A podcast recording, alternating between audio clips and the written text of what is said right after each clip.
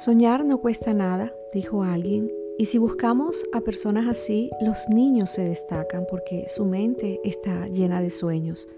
Hay gente en cambio que no sueñan, que les parece que alcanzar otras cosas no es para ellos. O algunos dejan de soñar porque la vida ha sido fuerte y están agotados. Otros porque piensan que ya no tienen edad para soñar. O sea, se les acabó la vida. Tal vez tu corazón se ha mostrado indiferente ante nuevas metas y nuevos proyectos.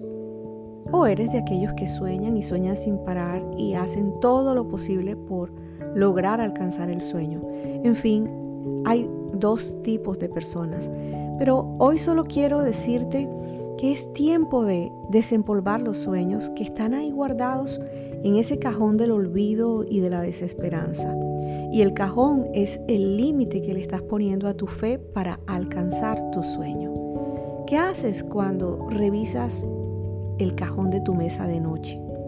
Separas las cosas que tienes allí, las limpias, revisas, recuerdas y muchas veces decides qué voy a hacer con cada una de estas cosas que hay aquí.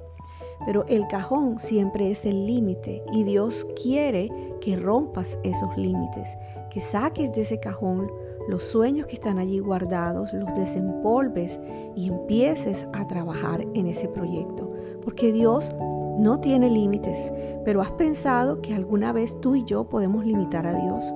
Limitamos la obra que Él puede hacer en nosotros a través de fortalezas mentales, de ideas preconcebidas que ponen límite a lo que Dios quiere hacer en nosotros. Y esas fortalezas son barreras, barreras invisibles que están alojadas en la mente. Por eso, si tú y yo creemos y tenemos fe, no limitemos a Dios. Viajemos con Él y convirtamos nuestra vida en una vida llena de proyectos. Porque Dios tenía un sueño y un plan y escogió a Abraham. ¿Y qué le dijo? Mira hacia el cielo.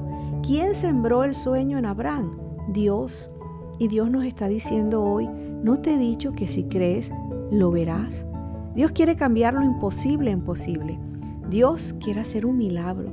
Y lo que limita a Dios es nuestra mente. Comenzar a creer en nuestros, en nuestros sueños es el comienzo de una vida de realización.